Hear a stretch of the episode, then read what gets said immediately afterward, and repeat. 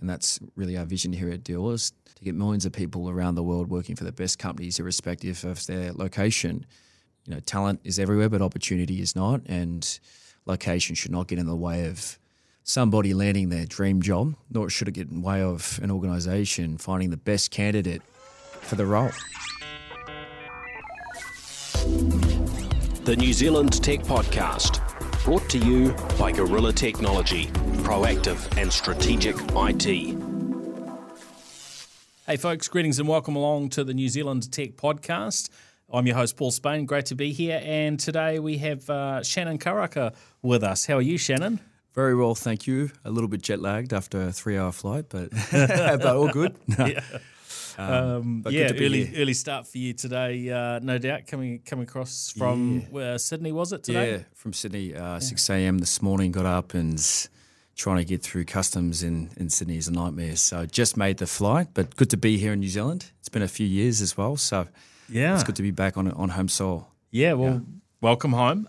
Maybe you can fill listeners in where you fit into this big wide world of tech within the Asia Pacific or Australia, New Zealand sort of region? Sure, yeah. So in my current role, I'm the country leader and head of expansion at Deel for Australia and New Zealand. Joined the company just over a year ago as the second employee in APAC, but now we've scaled the team. I believe the latest number is just over 50 across Australia and New Zealand. So yeah, it's been quite a journey. Great to be here, officially launching the market in New Zealand as well. It's been a long time coming. And I spent the past over 10 years working for a variety of technology companies, fell into a fintech out of university, and I've been very fortunate and privileged to have worked at some of the greats, Google, Salesforce, WeWork as well, and now Deel. So I think, working in technology businesses and getting to be a part of, you know, the innovation and the future has become a passion of mine over time. And it's great to be part of such a disruptive technology in the industry and in a world where the global workforce has shifted to working remote. And we've seen that evolve to, you know, to work from anywhere now. Yeah. And we're playing in that space and facilitating that. So that's really cool. Well, definitely looking forward to delving in and hearing about Deel. Also want to thank our show partners, which as of I think a week or so ago, Deel's come on board. So thank you to 2 Degrees, Vodafone, Spark, HP, Guerrilla Technology and Deel for supporting New Zealand Tech Podcast and really the broader tech and innovation ecosystems here in New Zealand. So great to be working with you. Great to be able to have you on the show for a bit of an intro. But let's jump in to start with a few tech topics that have caught the attention this week. Now, one of those is we've learnt that Google, or I guess Alphabet is the bigger entity, as with really everyone, Silicon Valley and beyond, has been dealing with some pretty interesting times going through COVID. Mm-hmm. And we've been hearing about the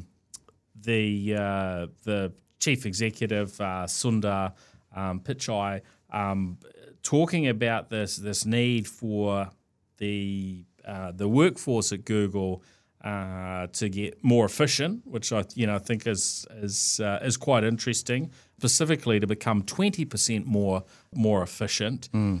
And many of us will remember Google with their 20% rule around enabling staff to spend sort of 20% of their time or a day a week, you know, working on sort of side projects and things in terms of their developers and people within those areas of,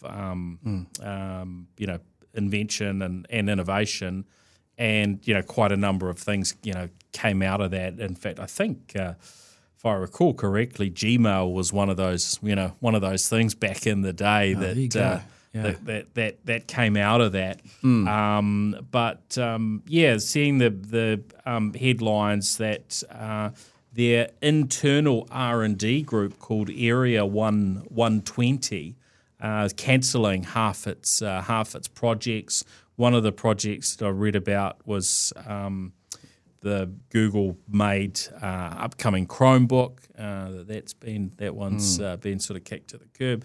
So it's quite interesting, I guess, looking in the journey of Google as a very innovative company that have created so many things. And if you look back, probably just as many things that they've cancelled in terms of projects, maybe more than those that have kind of made it through. But they still, I guess, continue to do some really impressive work, and they've got that scale, that talent, the funding to be able to keep doing new things. But at some point, there has to be sort of a limit, doesn't there, in terms of how much money you can throw at these things, especially when the I guess to a degree we hear about concerns of recession, ongoing, and a lot of tech companies, certainly some of the big companies have already made moves. Microsoft have laid off sort of sub 1% of their workforce, but there are moves afoot within these big tech players to make sure that they're operating in a way that sort of, I guess, they consider responsible to their shareholders, right? So this looks like part of that they're culling stuff that they just don't think is actually ever going to turn into something. Yeah, it's an interesting point. I was actually fortunate enough to work for Google for a couple of years, many, many years ago now. And I think Google does a really good job at retaining employees. I remember working there, getting fed breakfast, lunch and dinner every day. They had a barista on site, snacks for days, whatever you'd like. Mm. And I think, to your point, this is a reflection of the climate that we're living in.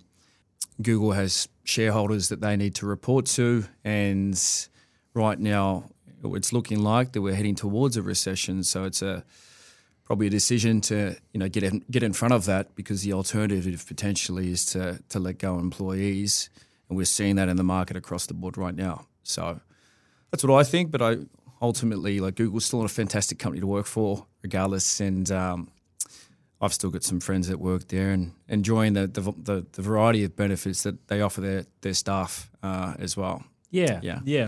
Now, another company that's it's a pretty big player, been around a lot longer than Google. Adobe have been in the news over the last few days in relation to acquiring Figma. And for those that aren't familiar, Figma make fantastic software that gets used, I guess, by designers and web developers and so on to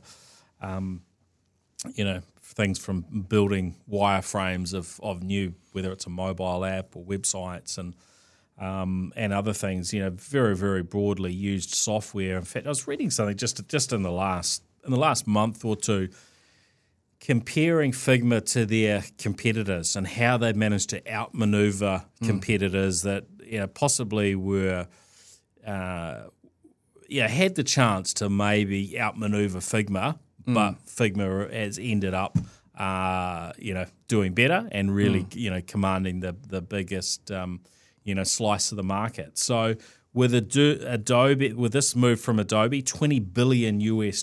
That's a pretty big, bet.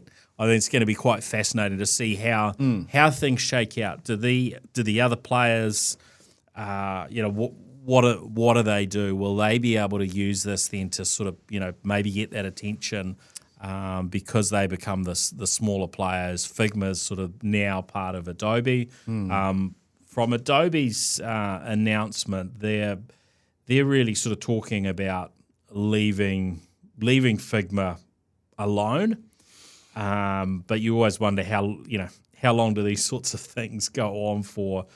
Before they want to make some changes, big or small, do they pull Figma, which, today I think you can use for smaller projects for free to some degree, depending on what, which capabilities that you might need and so on.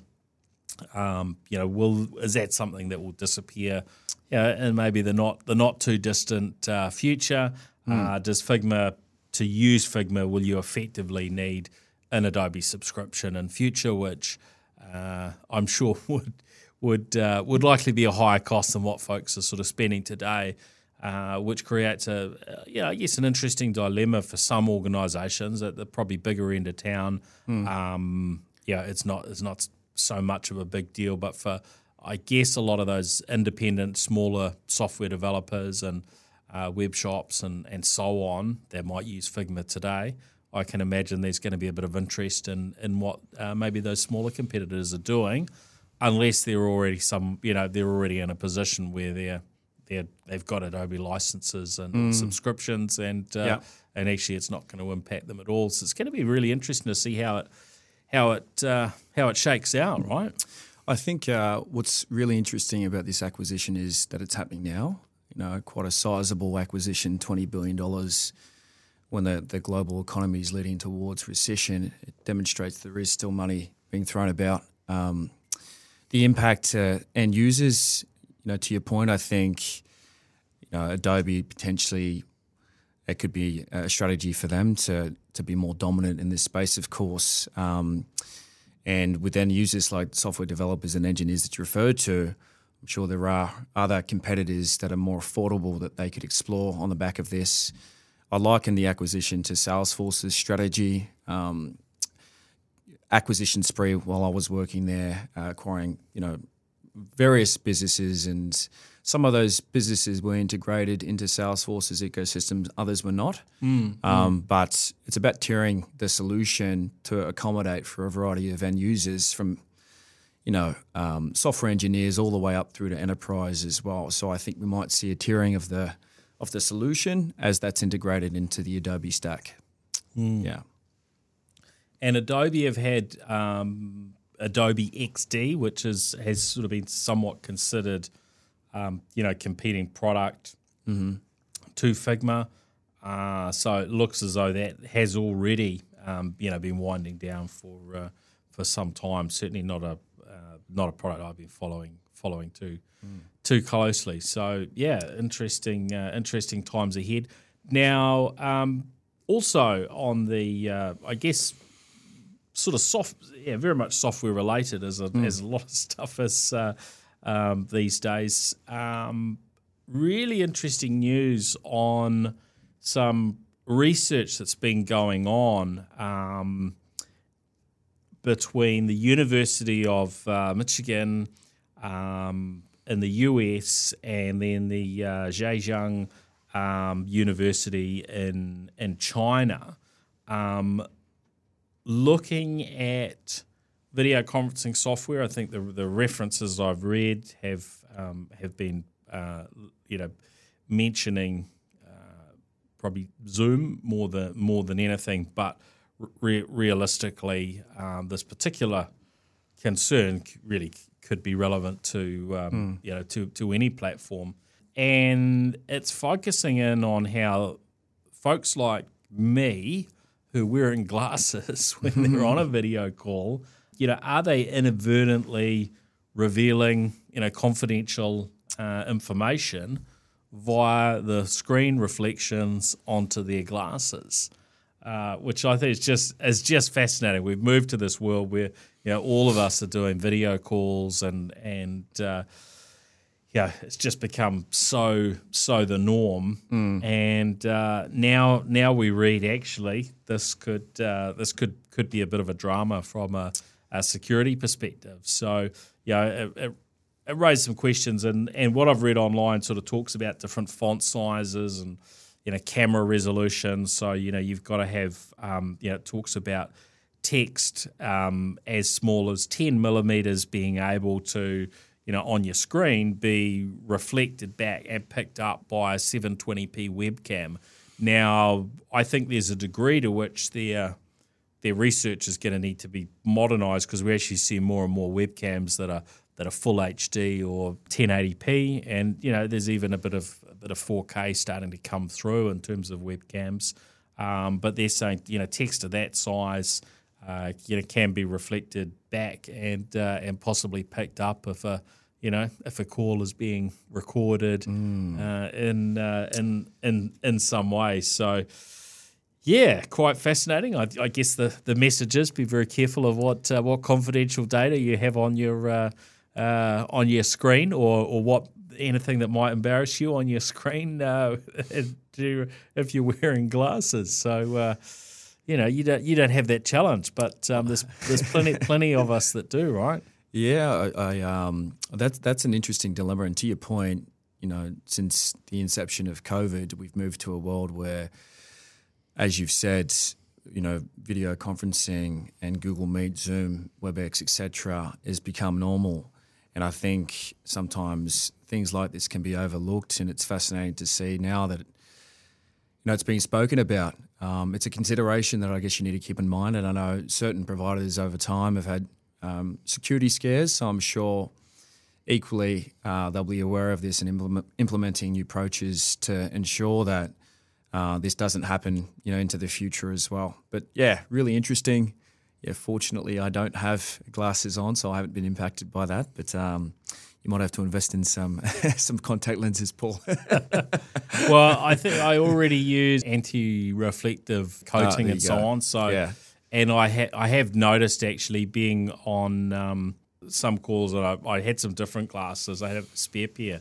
Probably didn't have a reflective coating on it, and I must have been on maybe it was a recorded call or a podcast or something that was being videoed or TV, and yeah, it was kind of really obvious, like, oh wow, that's really reflective, and so it is something to consider, and maybe the reflective, having the anti-reflective coating is all you need, but certainly answer. Something we'll be following, and I can imagine if that's getting a bit of attention.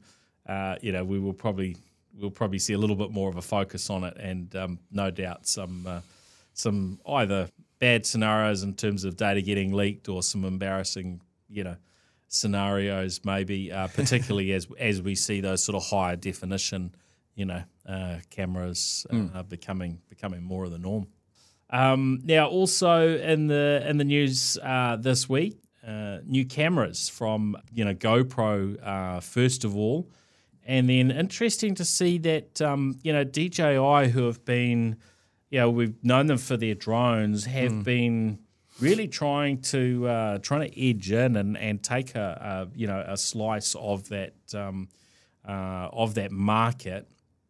And so when the new GoPro Hero 11 was announced, and there's two different products this time. In fact, I think it's kind of two and a half products. They've got a smaller version of the camera, and then there's one that they're offering that has some extra accessories and so on as far as GoPro goes. But there seems to be from the bits and pieces that I've looked at so far, and haven't had hands on the new GoPro yet. But have, you know, regularly tried out and utilised both the sort of GoPro products and the DJI. Mm-hmm. I think GoPro seem to be, from the way I've seen it so far, more committed to supporting their products over a longer term in terms of, you know, firmware improvements and fixes, even to the fact that one of the DJI cameras I had, they stopped releasing updates for it while it still had a, you know, relatively sort of major bug in it that was impacting folks. Whereas GoPro seemed to, you know, really support their devices over a longer period. And then I guess this is maybe the contentious piece is that. GoPro are moving more to a subscription-type model. So I have the GoPro subscription, and what that allows me to do is not to have to stress about how much content that I've got from a GoPro device, because it just sits in their cloud. You pay your your monthly, your annual fee. And you've got unlimited storage of your GoPro footage. So you can go nuts and have multiple cameras. You can, you know, record loads of footage, 360 180 degree, just standard footage, whatever you like, and it's no stress, and it's not kind of crazy money to be on that. So that I think last I read they'd passed sort of 2 million subscribers, so that kind of puts them into quite a good good position with that recurring revenue, as well as the new cameras sort of continuing to come out, on an annual basis, much like our iPhones and Android phones. What's your take on on where these things are landed? Because there's so much we can do on our smartphones. Do you use a sort of action camera yourself? Are you more just use what's built into your iPhone, your Android? Yeah, I think when GoPro burst onto the scene 10 plus years ago, it must have been. I think it was a massive hit across Australia and New Zealand. I personally had one. I would say back then I was in their target market as well, used to go out in the outdoors quite a lot. And then if you look at the way that the Apple iPhone has evolved over time, having two devices almost becomes a little bit less practical. And for me personally, iPhone, so easy to take them around. You've already got it with you, right? You've already got it with you. It's a big advantage. That's the thing. Yeah. You're using it for so many other things. Yeah. Plus, it's got the capability of the iPhone now is far superior to what it was back then. And they're quite durable devices. So that's my own personal preference. But it's interesting to hear that GoPro's gone down the software as a service route with the cloud-based subscription, because I think about, when you're out in the outdoors, kayaking, hiking, whatever it might be, if you damage or lose the GoPro, you've still got all of that, all of those photos, all of those videos backed up in the cloud. So I think it's a smart approach from them. And also their subscription sort of covers you for, I guess there's a degree in which they're trying to edge in and sort of take sales off the retailers, right? You can still buy a GoPro through a retailer, but it's cheaper to buy it off them with your subscription. So they've kind of got their now the retail chains help them sort of launch the brand, and it continues probably to be a very important part for them. But once you're on board, they kind of, I think they're hoping you will buy off them, and they tempt you with the pricing. And with that subscription, just wondering what it's costing in New Zealand now. I'll see if I can have a look. But with that subscription, you also get a kind of a level of customer support, insurance. Like an insurance. So you damage or break your GoPro, then you've got a kind of low cost route to getting it fixed or replaced, sort of thing as well. So it does seem like a pretty smart move, on their front. Well, if you look at consumers these days as well, and the amount of applications that you subscribe to that you don't even notice, it's like a gym membership almost. You sign up and you forget about it. So smart approach from them. Interested to see the way that GoPro will evolve into the future as well. They'll incorporate AR or VR into their stack as well. Remains to be seen. Yeah. So the two models, Hero 11 Black and a Hero 11 Mini, mostly does away with the screen to a large degree, although there is a little bit of a screen there.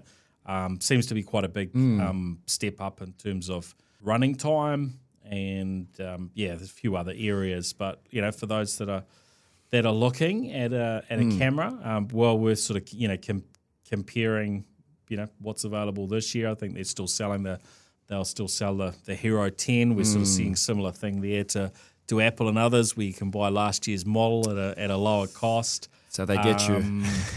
DJI seem to sort of be pushing in with, and I'm sure people will have their sort of preferences as we see between brands, but my take is probably a slightly sort of lesser product in terms of some of the capabilities. In terms of like their, I think the DJI are sort of maxing out at lower resolution video and photos, and as I say, probably some differences there in terms of their firmware updates. But DJI are also coming in at a really slick sort of price, so it keeps it pretty competitive, I think, for the next few years ahead. Of course, we shouldn't forget, if you're talking a little bit of a battle between the two brands, that of course GoPro They made their effort at launching drones. Didn't go too well. They pulled out of that. I guess they're kind of hopeful that DJI might not stick around in cameras, and I guess that'll be something we see over the next few years. But I wouldn't imagine it would make sense for DJI to pull out of that space. But who knows? Depends whether it's really profitable for them or not. Yeah, I think GoPro is such a dominant player. It'd be interesting to see if DJI will be able to create some market share and steal from the GoPro audience. But yeah, what do you use your GoPro for, Paul? Oh, it's a good question. My son filmed when Tesla first sort of launched their semi-autonomous capability for retrieving your car in a car park. We were, got some good footage at the mall, footage on road trips. The one bit I'm actually kicking myself that I dabble with sort of getting the footage. Mm. I was in the US. It was around sort of Christmas time, and we were on a road trip from San Francisco to Yosemite. Yep. And looked up in the sky and was like, beautiful. What the heck is that in the sky? And there was this it was like, what is that? Later I went on Twitter and found out it was a SpaceX launch going Los Angeles, that where we were. You could see the whole thing going off and I don't think I captured that. It was like, that would have been really, really cool to have had that footage. So during that trip, we went to so many different places, and so we're wearing GoPro through some very incredible parts of sort of the national parks and things like that. It's really cool to get footage and just strap it onto your body, and you get different bits of content, definitely good for attaching to the vehicle and so on, as long as you attach it securely. There's that can be a little bit stressful as to whether a camera's going to fall off your car. Capture wildlife and all sorts of stuff. So, lots of uses, I think, for this sort of tech. And you don't necessarily want to be attaching your phone to the car or, your phone for all the footage. But there's definitely... that crossover, right? And I think there are it just depends what you do. I've got friends who do a lot of surfing, and some of the footage that they get on their surfboards is just off the hook. And you think, you probably wouldn't be attaching your phone to try and do not. That, right? So you're right. I think New Zealand's such a great country for the outdoors as well.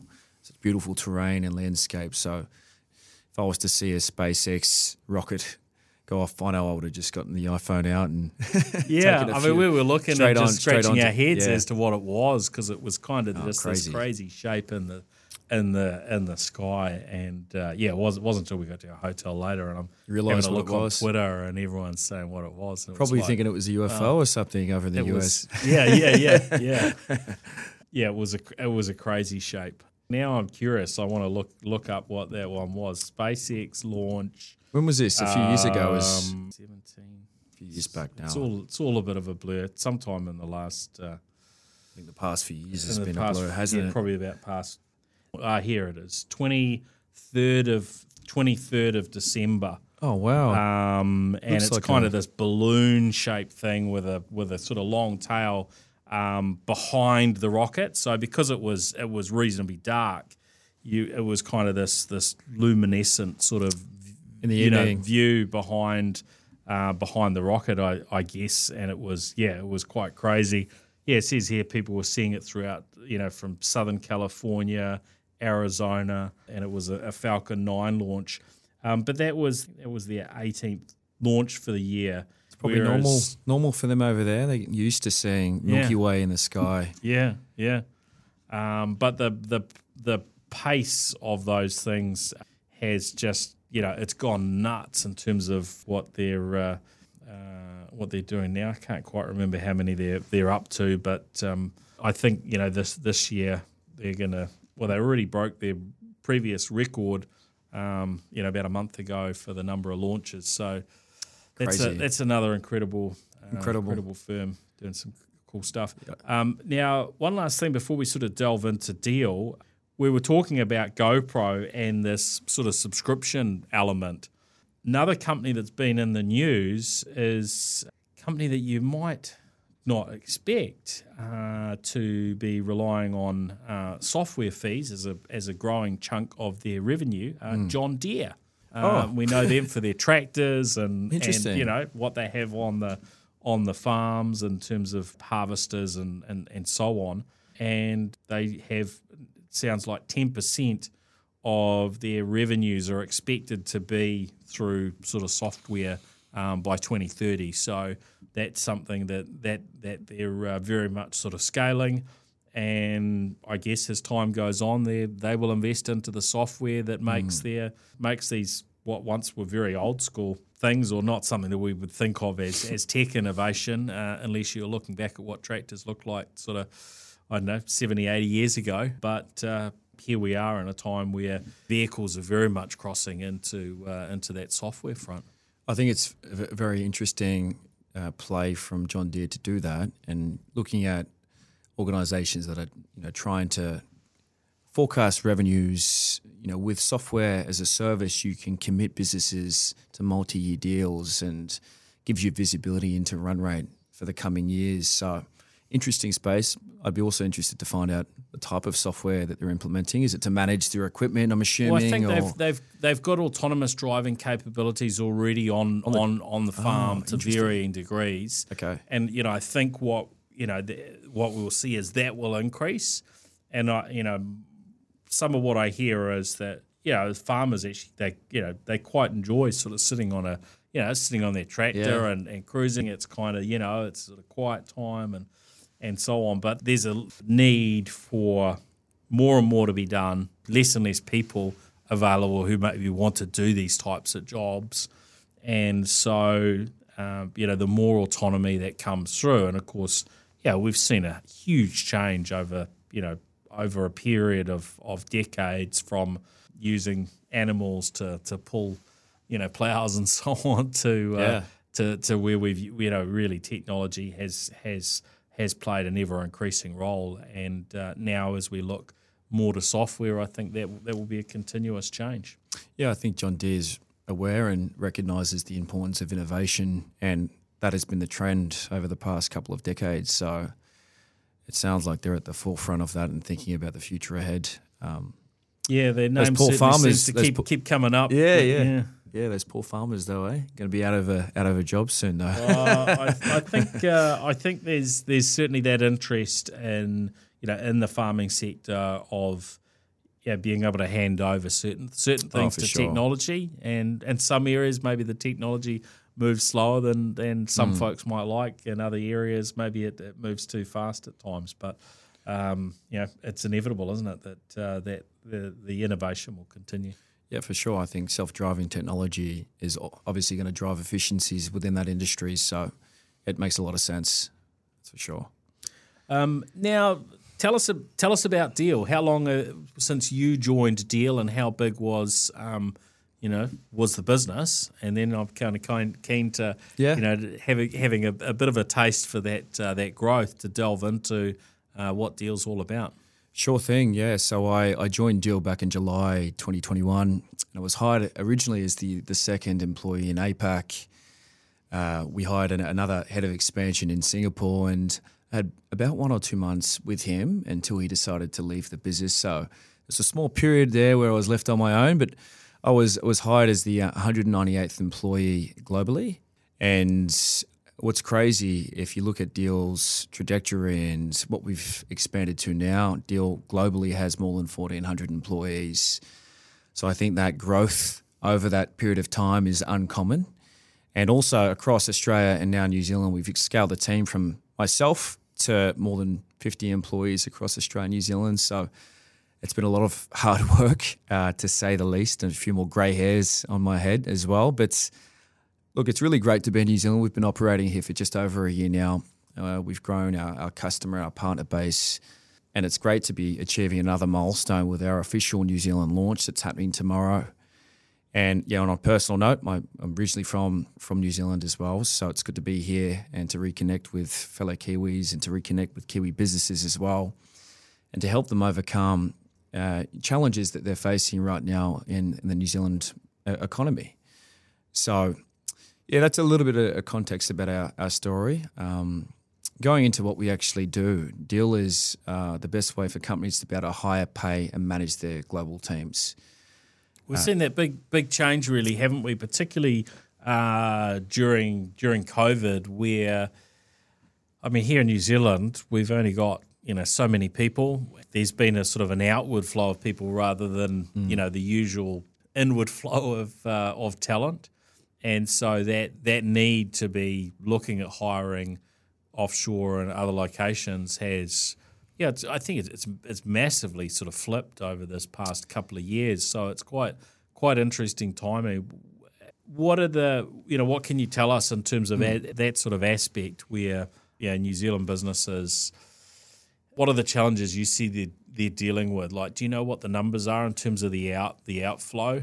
People sort of leaving the country, because that's what creates this sort of talent crunch, right? Yeah, I think on the back of COVID. New Zealand obviously closed their borders, and that fueled new problems to solve. And New Zealand's in the midst of an unprecedented workforce crisis. The New Zealand Reserve Bank has come out and said that there are more than double the job vacancies than there are those unemployed. And recent estimates highlighting that there are more than 10,000 workers or jobs that remain unfilled in the IT sector due to a lack of qualified candidates. And then if you look at the statistics from Statistics New Zealand, recent figures highlighting that the net migration outflow from New Zealand dates back to March 2021. And over that period, it's ranged from 1,500 New Zealanders up to 15,000 New Zealanders over time. So if that continues, obviously that creates a serious problem that New Zealand companies need to face. And I think there's been a lot of pent-up demand for New Zealanders wanting to go home to visit their families in overseas markets, but also young New Zealanders as well, wanting to work overseas for a period of time and do their whole overseas experiences thing. So I think the talent crunch right now is being felt by New Zealand businesses, and that's a consistent pain that we hear. And our advice to them is that a change of strategy is required, especially in the short term, to fill those gaps. And what we're categorized as a global employer of record organization. And what that essentially means is, say, a New Zealand company would like to hire someone in a different country, but they don't have the infrastructure to offer full-time employment. They don't have an entity set up, nor do they want to go through the process of incorporating, because it takes 6 to 9 months. It can be quite an expensive exercise to go down. And there are varying payroll and compliance obligations that need to be maintained. What Deel can do is employ that individual on behalf of that company, and will assume liability for them and all of the payroll and compliance obligations that are required by law. And you've got all of the sort of technology pieces, right? Because there have been ways to hire people in other markets, sort of, where you hire through another company and so on, and that's been around in varying forms for some time, but not necessarily very accessible to smaller firms and startups and so on. But you've kind of built the technology platform to be able to do that quite quickly. Maybe you can sort of speak to the foundations of the business, because this is a Silicon Valley startup, is it? Yeah, that's right. So the co-founders, Alex Boisiz and Shuo Wang, met at MIT back in 2019, and they were working at a previous startup, going through the process of trying to hire contractors overseas. And while going through that process, quickly discovered how difficult it was to navigate international labor law, corporate tax structures, payroll ecosystems that vary country to country and are constantly changing as well. So set out to solve those challenges through software, and they built a global hiring platform initially to solve that problem of being able to hire contractors and payroll them compliantly across 150 countries around the world. And our value proposition is baked into three key components. The first is compliance. Deel has gone through the process of incorporation across 90 countries around the world. I'm struggling to get my head around that, because Deel's only been around, 20? I think it's Wikipedia tells me 2018, and I'm sure Wikipedia details aren't probably perfectly accurate, but in a really short space of time to establish operations in in all of these countries, and start, scale to actually be able to make that work, right? Yeah, I think Deel had from the beginning, was constantly thinking about how to evolve the solution to offer more, products to our customers and solve new challenges that they have. Many of the organisations that we work with in New Zealand prefer to offer full-time employment. So Deel went through a process, an entity opening spree over a couple of years, and because of that, we're able to offer full-time employment across 90 countries around the globe right now. We've scaled from a handful of employees to more than 1,400 across 75 countries. Deel now serves more than 9,000 customers around the globe, and one of the fastest growing companies to achieve the $100 million ARR milestone. So that's annual recurring revenue. That's right. One of the fastest companies in the world to go from 1 million to 100 million ARR. This is a reflection of the challenges that we're able to solve for our clients on a daily basis. Speaking to certain segments that we support in small to medium business, we're seeing organizations leverage Deel because they want to expand into a new market and test a new hire, and don't want to go through the process of setting up an entity, which can be expensive. If you don't have the in-house resources to support that, sometimes you get unstuck with certain penalties or whatever it might be. So this is a really frictionless way for them to be able to hire or expand into a new country, test the market, and over time, as they build out the go-to-market, as they grow the business in that particular jurisdiction, they can go ahead and incorporate and directly hire those employees over time. Yeah. We're also seeing organisations struggling with certain types of talent. They're short for in the tech sector at the moment. Many New Zealand companies are looking to other markets around the globe to solve that problem. And what's interesting about the data that we have is out of the top 5 common roles New Zealand companies are hiring right now, the top 4 are product-based or technology-based, with software engineers, 3D modelers, software designers, software developers occupying the top 4 spots for New Zealand companies, which again is a reflection of the climate that we're living in. So is that what you're seeing in terms of, those that are using Deel? Because you've been operating, I guess quietly here in New Zealand for the last 12 months. You're seeing that's the sort of interest that you're seeing as well? I'd say the use cases are 3 consistent use cases that we're seeing. Organisations looking to solve a talent shortfall and are forced into a position where they need to consider the global talent pool but don't know where to start. That's one key use case that we're seeing. The second is mobility. So more and more New Zealand companies exploring work from anywhere initiatives in an attempt to retain their employees. They might not have an entity set up in that country, but they want to retain that individual because they're really important to the business. They spend a lot of time developing them. That individual has IP that they want to retain, and they want to offer the employee the benefit of being able to work from their home country or work from overseas for a period of time. So that's another common use case. They're leveraging Deel as the employer of record to retain the employee, giving them the benefit of being able to work from overseas, but also enabling that customer to retain that employee as well. And I'd say the third most common use case is the expansion into new markets. Looking to test a new market for the first time. They might have found an amazing candidate that's ambitious. They might have been trying to find them in Australia or New Zealand for a period of time, but have been unsuccessful. They've found that candidate in another market that they don't currently support. So we can provide them with the mechanism to be able to compliantly hire and payroll that individual with the eventual goal of potentially bringing them into New Zealand once they've been through the visa process. Yep. So that's another common use case that we're seeing. Oh, that's quite interesting. And are there any clients that you can tell us about? I'm picking there'll be quite a leaning towards sort of startups who are needing to hire a lot of talent at pace would be one of the areas, but probably a bit of a mix. So can you tell us a little bit about who those types of businesses are and any examples that you can share? Yeah, for sure. I think New Zealand, and looking at our customer base here, predominantly technology businesses. We're seeing a real variety from startups to scale-ups to more mature technology businesses here, but an organisation that comes to mind is LawVu. And what's interesting about the use case is they're leveraging Deel to address talent shortfalls here in New Zealand. So hiring technology-based hires, and not only just as full-time employees, they're also giving their talent abroad optionality and employing them as contractors as well based on what their preferences are. And the use case for them is to address a talent shortfall. They've been through a lengthy recruitment process here and certain types of hires they can't find. So they're left with no other option but to consider the global talent pool. This has significantly expanded their options, but also democratizes job opportunities for talent abroad as well. So it's a win-win. Yeah.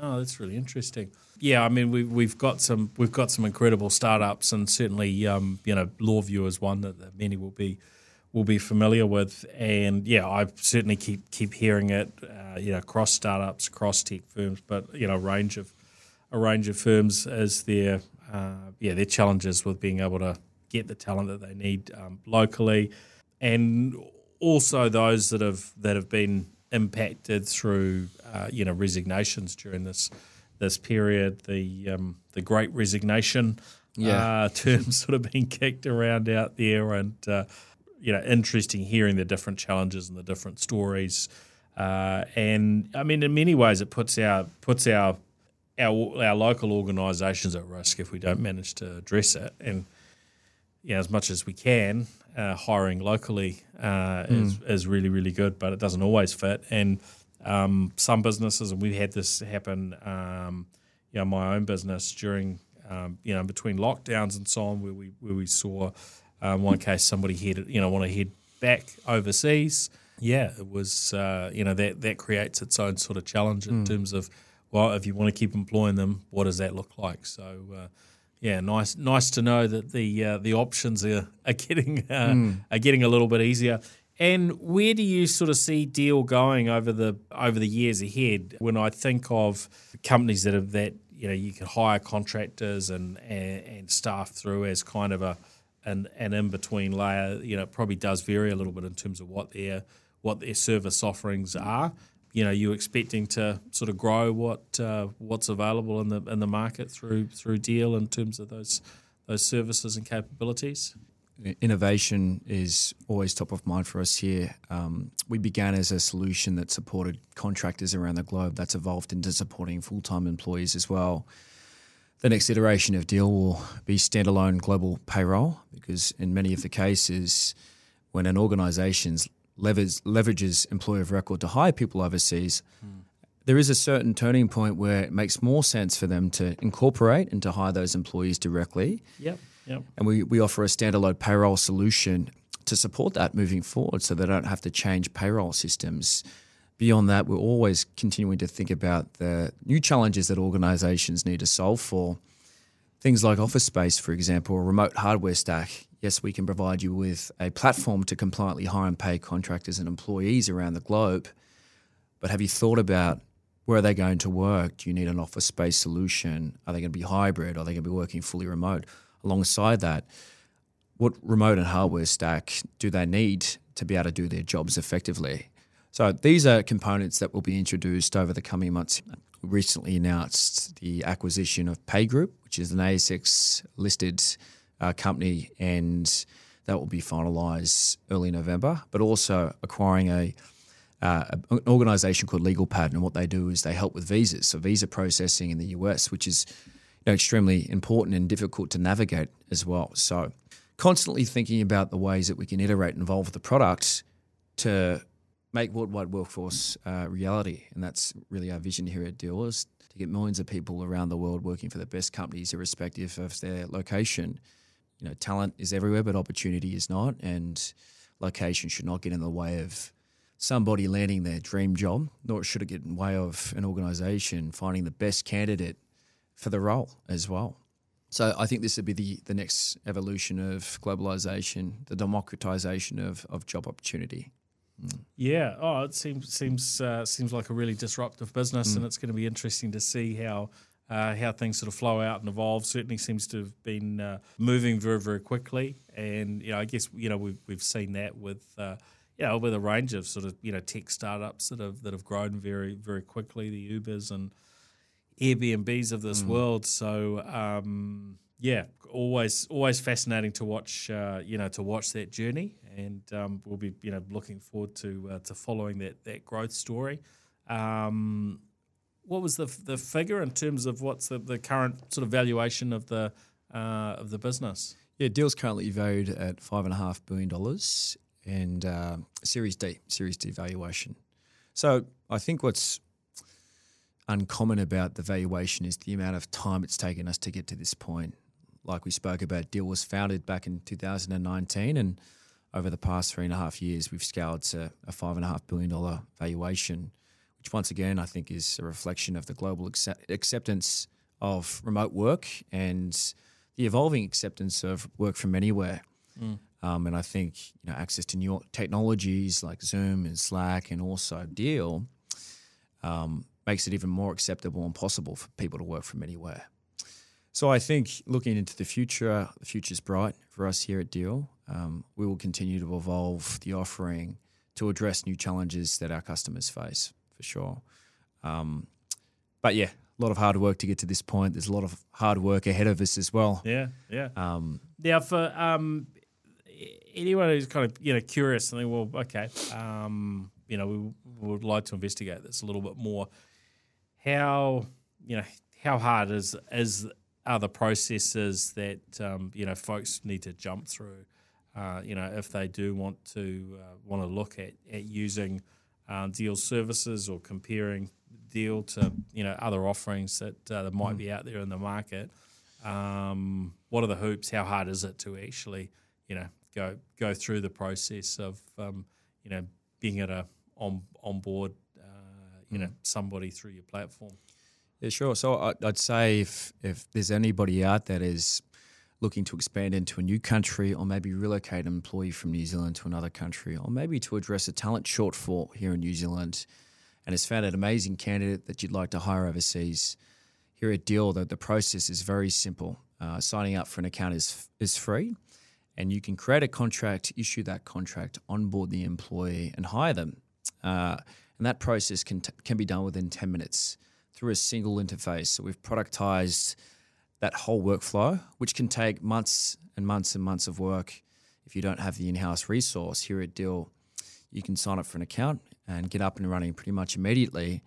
And our solution is built on delivering a seamless experience, not only for our clients, but also the end user, the employee or contractor as well. Yeah, yeah.